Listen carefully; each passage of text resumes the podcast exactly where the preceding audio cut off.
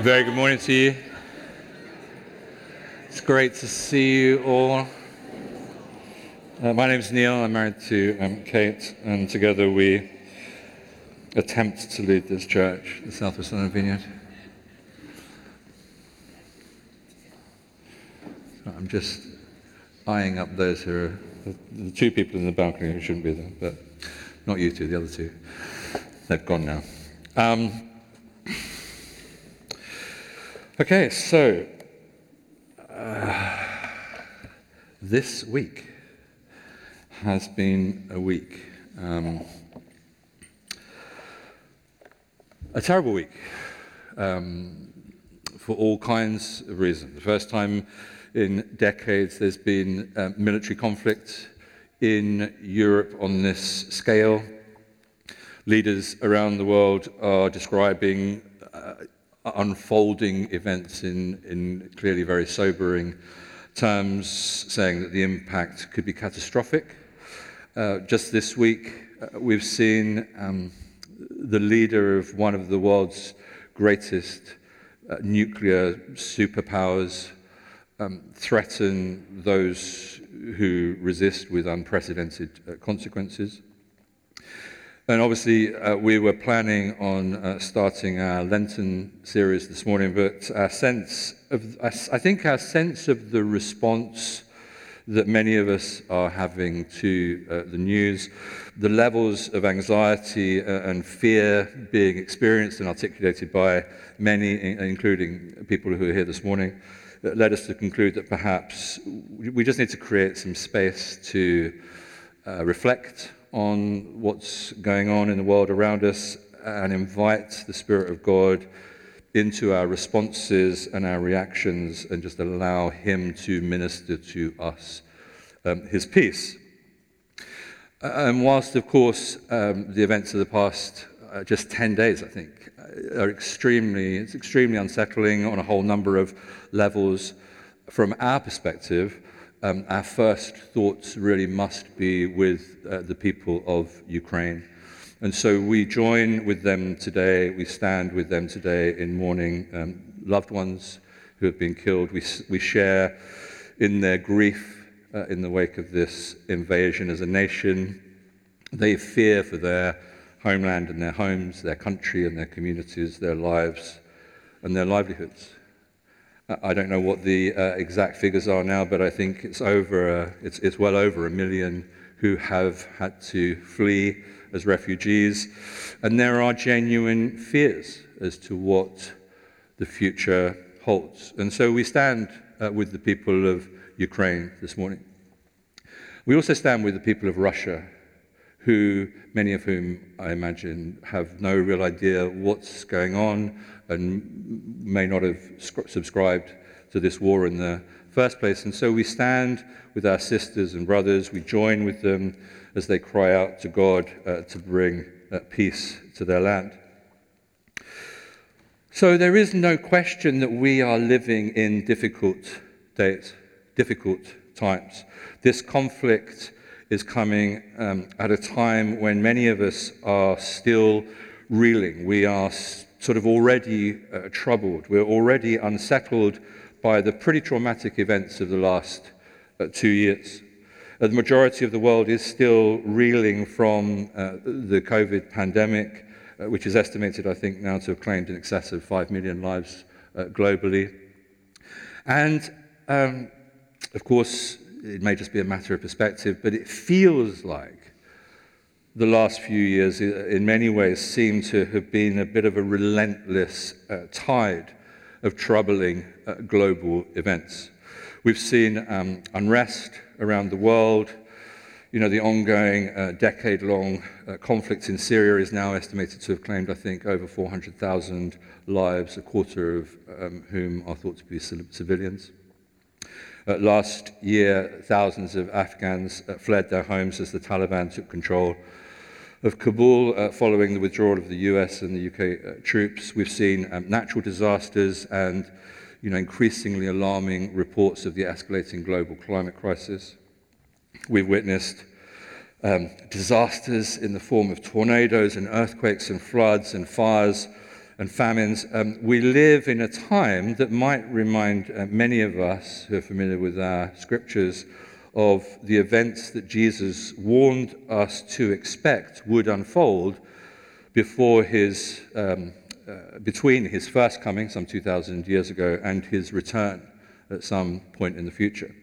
So if you've got a Bible, turn with me to Matthew 24 and let's take a look at these words of Jesus of Jesus, starting in verse um, 6. Let's just pray before we do that. Father, we thank you for your presence. We thank you that your Spirit is with us. Uh, we ask that you would pour out your presence upon us um, and that you would open the ears of our heart to hear what you, um, Father, are saying to us. We don't want to take on anything that isn't of you. We don't want to be weighed down by anything that's not of you. Let us just receive your words to us this morning. In Jesus' name, amen. This is uh, verse 6. You will hear of wars and rumors of wars, but see to it that you are not alarmed. Such things must happen, but the end is still to come. Nation will rise against nation and kingdom against kingdom. There'll be famines and earthquakes in various places. All these are the beginning of birth pains. And Jesus basically is warning us that things are going to get um, to be very difficult. Things are going to be hard before he returns to set everything straight. That there will be wars, there will be rumors of wars, the nations will rise against nations, kingdoms against kingdoms. But Jesus encourages us with these words. He says, Do not be alarmed. And then just reading on, um, he encourages us in the midst of challenging times in verse 12. He says, Because of the increase of wickedness, the love of most will grow cold, but the one who stands firm to the end will be saved. And this gospel of the kingdom will be preached in the whole world as a testimony to all nations, and then the end will come. See to it that you are not alarmed and stand firm. Now, nobody but the Father knows uh, the, the, hour of Jesus' uh, return. We can't predict it, we just know that it's going to happen. And Jesus describes all of these troubling events as, as the beginnings of birth pain, like sort of um, the onset of labor pains. And so uh, his return may be imminent, uh, it may be centuries off. We, we literally have no idea. But the events we're witnessing are a reminder that we live in a time that the Bible describes as the last the last days. And this is an age that began when Jesus uh, first came and which will culminate in an acceleration of um, tempestuous times before Jesus returns to fulfill, uh, to restore the fullness of the kingdom and to right every wrong. And today, I want us to have a look at how do we, as followers of Jesus in the United Kingdom, how do we respond to uh, the unfolding events in Ukraine? And I think, first of all, the invitation from the Spirit of God is do not be alarmed.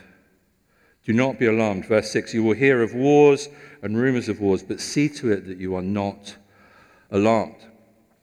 Uh, in Luke's uh, gospel, in Jesus' famous passage about worry, uh, Luke writes this in, in chapter 12, verse 31. He says, But seek his kingdom, and these things will be given to you as well. Do not be afraid, little flock for your Father has been pleased to give you the kingdom. Do not be afraid. That um, familiar refrain from the scriptures. We see it time and time again throughout the scriptures. Fear not, fear not. It crops up all over the place. And as followers of Jesus, uh, one area where we are called to go against the grain, and there are many areas we're called to go against the grain, but one area specifically we're called to go against the grain is in relation to worry and anxiety and fear. And it is really, really hard. There's no getting away from it. After the week that we've uh, just experienced, the most natural thing in the world is for us to worry. Um, we're worried for the people of Ukraine. We're worried about what this may mean. Uh, many of our young people, especially, are, are really, really uh, worried, uh, with good reason. Um, and a big part of the problem is that we just have no idea really what we're facing. The uncertainty, which has become so familiar to us all over the past couple of years, can really easily cause us to lose hope and to lose heart as we become overwhelmed by anxiety and fear. Uh, this week, as we've been asking people around us how they're feeling, uh, there's a lot of anxiety and worry. But in Luke uh, chapter 12, in fact, let's just, um, let's just take a look at it. Luke chapter 12, starting in verse 22, it says this Then Jesus said to his disciples, Therefore I tell you, do not worry about your life, what you will eat, or about your body, what you will wear. For life is more than food, and the body more than clothes. Consider the ravens. They do not sow or reap, they have no storeroom or barn, yet God feeds them. And how much more valuable are you than the birds? Who of you, by worrying, can add a single hour to your life?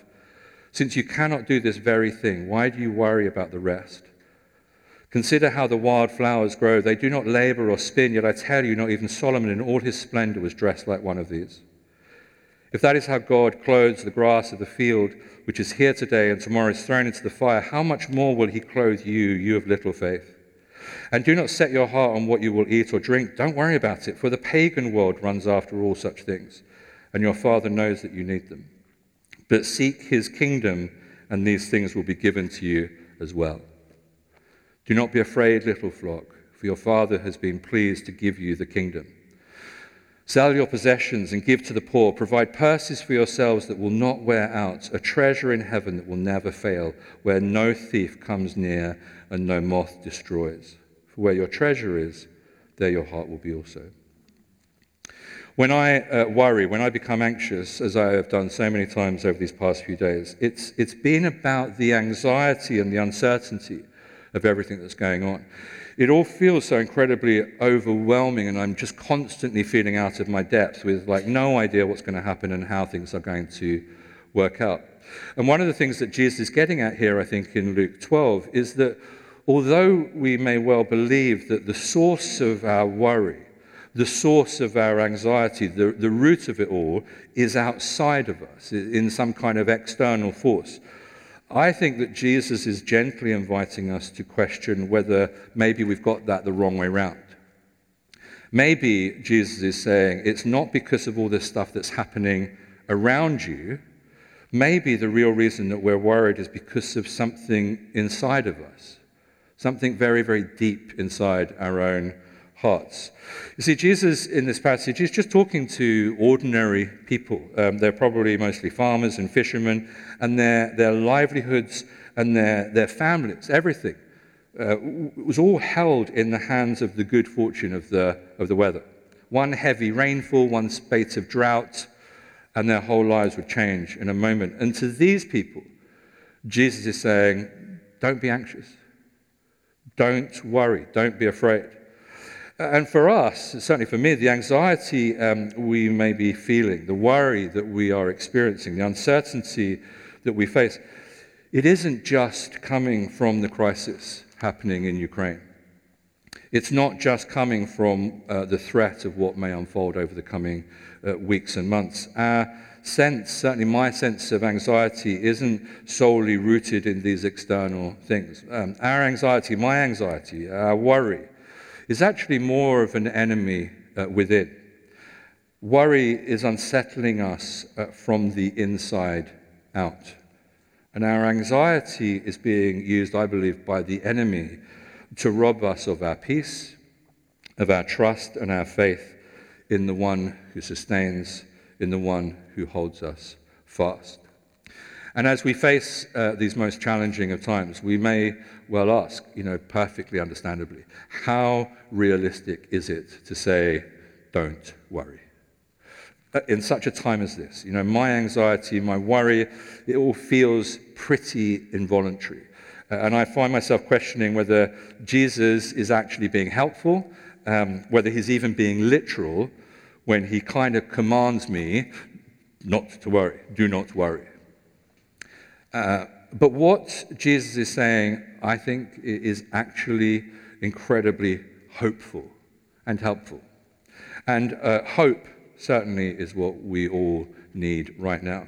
Because the reality is, as we're all discovering um, way too quickly, we discovered this over the last two years if we didn't know it before, um, we have so very little control over what's happening around us, especially right now. I have no power over the actions of a president. I, I have no control over what may or may not unfold. And I think that's why I can so easily feel um, so anxious. I think that's why so many of us can feel so anxious as we begin to realize just how little control over our lives, over anything really, we actually have. But while we may not have much control on what's going on around us, um, I do believe that we can take charge of what's going on inside of us and with, with us. Each one of us is uniquely placed um, to know and to shape through the power of the Holy Spirit what's going on inside of our own hearts. As Jesus uh, says in verse 34 For where your treasure is, there your heart will be also. And, and what that means is that the things that we place our value in, the things that we give ourselves to, the things that we treasure, will ultimately lead the direction our hearts go in. And Jesus is giving each one of us this really hope filled word as he says, um, Do not be afraid, little flock, for the Father has been pleased to give you the kingdom. He's saying you don't have to react the way that everybody else does. Instead, each and every one of us, we can choose, we can choose to surrender our hearts and our lives to King Jesus, to fix our eyes on Jesus, the author and perfecter of our faith. And as we turn our hearts and minds to Jesus, little by little we become less preoccupied, we become less consumed with worry in the face of really, really difficult and trying external circumstances. And right now, uh, that feels like an impossible task. I get it. Um, our entire world is once again being shaken to the very core. Our lives, uh, and more importantly, the lives of those around us, the lives of those in Ukraine, the lives of those people in Russia, their lives are being disrupted and challenged. But we're all feeling it again. But maybe it's helpful to remember that our first response in all of this is to not be afraid, uh, not to be alarmed, to fear not. And then, secondly, um, we're to stand firm. Go back to Matthew 24, verse 13. It says this But the one who stands firm to the end will be saved. And this imperative, um, the Bible's full of them, you know, it's like, do not fear, stand firm. Um, this again crops up all over the scriptures. It's in Ephesians uh, 6, verse 11, uh, the passage on the armor of God. Put on the full armor of God so that you will be able to stand firm against the schemes of the devil. Again in verse 13, therefore put on the full armor of God so that when the day of evil comes, you may be able to stand your ground. And after you've done everything, to stand uh, 1 Peter 5 9. Resist him, that's the devil, uh, standing firm in the faith, because you know that the family of believers throughout the world is undergoing the same kinds of sufferings. Uh, 1 Corinthians 16, verse 13 Be on your guard, stand firm in the faith, be courageous, be strong, do everything in love. And then 1 Corinthians uh, 15, 58, the end of this fantastic chapter on the resurrection. Therefore, my dear brothers and sisters, stand firm. Let nothing move you. Always give yourselves fully to the work of the Lord because you know that your labor in the Lord is not in vain. We are to stand firm. It's at times like this when things are looking bleak, you know, that we need to remember who's on the throne. Um, because, you know, and again, that's why worship is so important. I Just, um, I don't know, when, when did you prepare yourself? Yeah, I, was, I just thought the set this morning was fantastic. As I was singing along, I was thinking, yeah, this all resonates, um, which is good. But, you know, worship is really important as a way of us reminding, you know, again, you sick and tired of me hearing this Eugene Peterson's thing about interrupting our preoccupation with ourselves and attending to the presence of the Almighty. It's a challenge. I have to get it into every sermon, right? Um, it's good for us, especially at times like this, to interrupt our preoccupation with ourselves, to interrupt the, the, the news feeds that are just dripping into our brains and our hearts and our minds, and interrupt our preoccupation with ourselves, attend to the presence of the Almighty, and worship Him, and remind ourselves and remind each other that he is on the throne. It's one of the reasons that we have this sort of slight shape that we do, is so that we can see each other as we worship. Yeah, it's like that Isaiah 6 thing. I'm going to be off piece here. The Isaiah 6 thing, you know, the antiphonal voices of the cherubim and the seraphim singing to one another, Holy, holy, holy is the Lord God Almighty, and the earth is full of his splendor. That's what's happening here. Sometimes we're here and we haven't got the strength or the faith to believe the stuff we're singing, but your brothers and sisters in Christ are singing that truth over you. They're standing alongside you, shoulder to shoulder. And that's what happens in this dynamic. That's why this is so important. And so, especially at times like this, it's important that we come and we're here and we're in the presence of the living God and we're in the presence of our brothers and sisters in Christ. And we sing the truths that we know to be true, but right at the moment don't feel like they're very true. Anyway, we need to remember who's on the throne. The age that we live in, um, it bears witness to this ongoing spiritual battle that is being waged between the kingdom of God and the kingdom of darkness. Uh, and the kingdom of God is the rule and the reign of God, which Jesus came to proclaim and demonstrate some 2,000 years ago. But, but while the kingdom of God has been ushered in through Jesus, it's not fully here. Have we worked that out yet? Um, Jesus said, absolutely, you know, the kingdom of God is near, it's in you, it's come upon you, it's been given to you. 100% he said that. But he also told many parables about the kingdom coming at some point in the future. Um, he even taught his disciples to pray for his kingdom to come, for God's kingdom to come, God's will to be done. So clearly, it's not fully here. It's here, but it's not fully here. If you've been around the vineyard, it's a now and not yet thingy. So we live in this time that theologians uh, call, um, we experience what theologians call eschatological tension. You know, eschatological, it refers to the end times and tension because it is constantly tense. These two different ages coexist within our experience and, in fact, are competing for supremacy every single day, every single moment of every single day. And so the kingdom of God is here, but it's not fully here. Um, we live in a world where we see goodness, incredible goodness. And we also see just incredible evil. Uh, we see darkness and we see light. We see lives ravaged by sickness. And sometimes people are healed, and many times they're not. Sometimes acts of terrorism are prevented, uh, and other times lives are lost to terrorism. Uh, governments outlaw and stop trafficking and slavery, and yet these things continue to affect so many.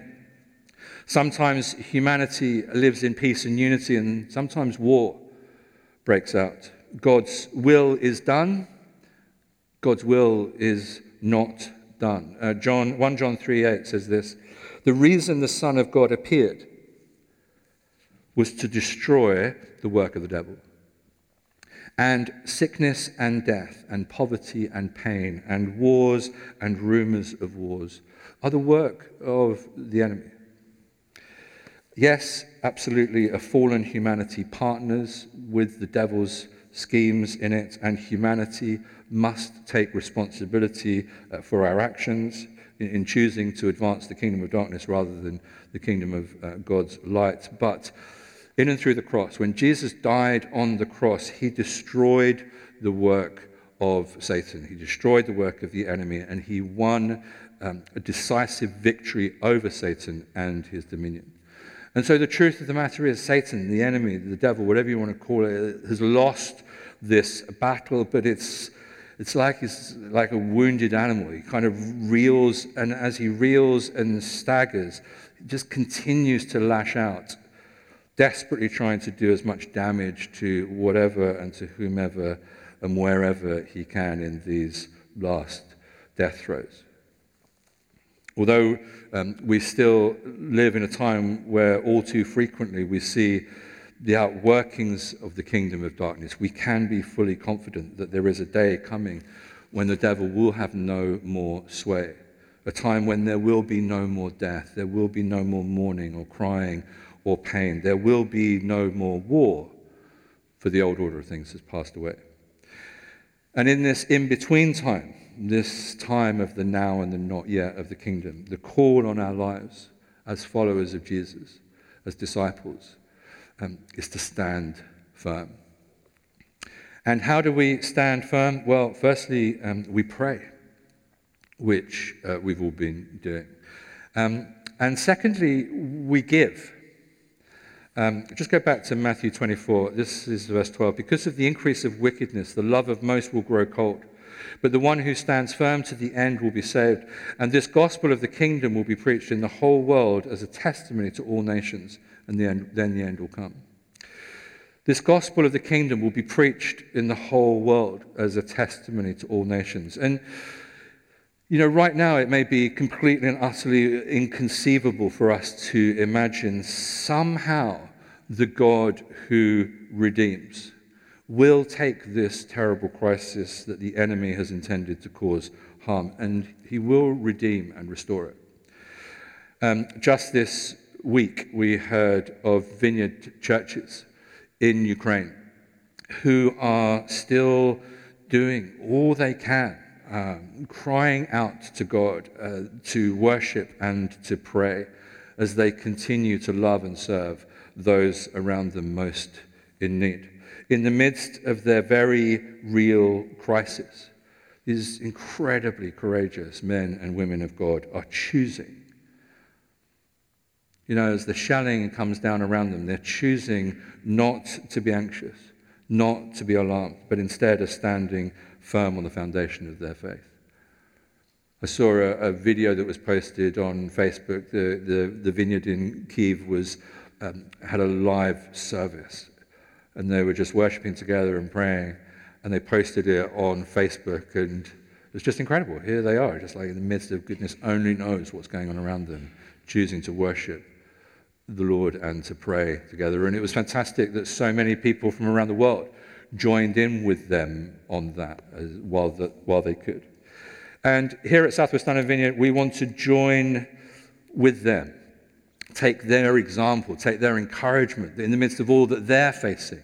This is what they're choosing. This is still far from us in comparison. So we should take their example, we should take their model and join them in not being anxious either. And instead choosing to stand firm with our brothers and sisters in Christ. And we want to bless them absolutely with our prayers. But we also want to give of ourselves and we want to equip them with our resources and so, um, alongside our prayer, we're joining with uh, Vineyard Churches UK and Ireland. You know that we're part of a family of churches across the UK and Ireland, and indeed across the world, called the Vineyard. Um, and Vineyard Churches have set up a fund for the churches in Ukraine to support them in their hour of need. Uh, and the fund will be used uh, for the immediate relief for churches. Um, Jeremy Cook, who is the head of He's been around the vineyard for over a day. Uh, he must be about 160 by now. But um, he is uh, the chair of trustees of Vineyard Churches Trustees. He's also Vineyard Churches Council. Uh, but he is also the head of the Ukraine Partnership, Mission Partnership. And the Vineyard has been leading a, a mission partnership into Ukraine for, I think, 15, 20 years. And Jeremy has been uh, the head of that. And Kate and I were speaking to him just a couple of days ago. He's been in touch with the Vineyard churches in Ukraine every day. Uh, at the moment, well, when we last spoke to him, he said we're still able to get cash into the country. And so what they're wanting to do is get cash to the churches so that the churches can carry on their work for as long as they possibly can before the banking um, system collapses, uh, if indeed it does. But um, the money is for the immediate relief of those churches and for any benevolence that they can practically uh, express and demonstrate uh, being right on the ground. Uh, it's also for the extraction, to support the extraction of certain people, especially uh, the vulnerable, uh, for women and children uh, in those uh, war zone areas. Um, perhaps moving forward, it will also be used as partnership with certain humanitarian organizations where it's appropriate. It may come to a point where can no longer get money into Ukraine directly, and so um, the vineyard will use that money to support other humanitarian efforts uh, through organizations like um, Tearfund, Red Cross, uh, whoever. Uh, and then, you know, depending on how things go and depending how much money is in the fund and how much has been used, uh, if there's still money there, it will be used in, uh, to help in the rebuilding uh, post-war um, of the churches and their ongoing mission in Ukraine. Uh, Kate and I spoke to the trustees at the end of uh, last week, and the trustees have already uh, contributed to this fund on behalf of Southwest London Vineyard, uh, which is great. But if you would like to add uh, further donations to that, um, you know, there are lots of ways in which you can um, give to this. Uh, but um, if you want to, you can add to that. You can give, um, there should be a, a link coming up uh, here, which is up on the website. And the thing um, that's possibly slightly different about this, you know, and it's not like anyone is better than the other, and I'm not suggesting that. Um, it's just that this is um, going straight to vineyard churches in Ukraine. It's going to kind of family, um, as far as we understand it. Um, and these are people that we have relationship with. These are people that we know on the ground, and we understand how they work and what they're doing. Uh, and so it, it, potentially has that sort of more personal connection and contact. Yeah. So again, um, you will all have responded in, in whatever ways you feel appropriate um, to the situation and the crisis. Um, but if you felt able to um, give to this, that would be um, fantastic. And we're giving to Southwest London Vineyard so that then all of that money is restricted uh, so it won't be spent on anything else but Ukraine, and 100% of it will go um, to uh, on the ground on Ukraine in, the, in Ukraine. And uh, we're giving it to Southwest so that Southwest can collect it and then just send it up to vineyard churches just because vineyard churches don't have the manpower, the, the person power, the resources to be able to administrate lots of sort of piecemeal gifts, if that makes sense. So they're asking vineyard churches to collect money and then send it in lump sums um, uh, which uh, we'll do. Um, these are indeed troubling times, uh, but the invitation from the Spirit of God to the church is that we embody the fullness of the kingdom of God and, and go out into this world as a non anxious presence. That we stand firm in our faith as we share in the good news of the gospel of Jesus Christ. And as we set aside our own anxiety um, and fear, and instead we stand firm in the hope to which we've been called, um, we stand with uh, Ukraine. Uh, we stand with the people there in our prayers um, and with our time and our energy and our money and any other resources the Lord may have in his generosity and abundance um, given us and we stand with them and both pray and act that God's kingdom would come and that God's will uh, would be done. Why don't you stand?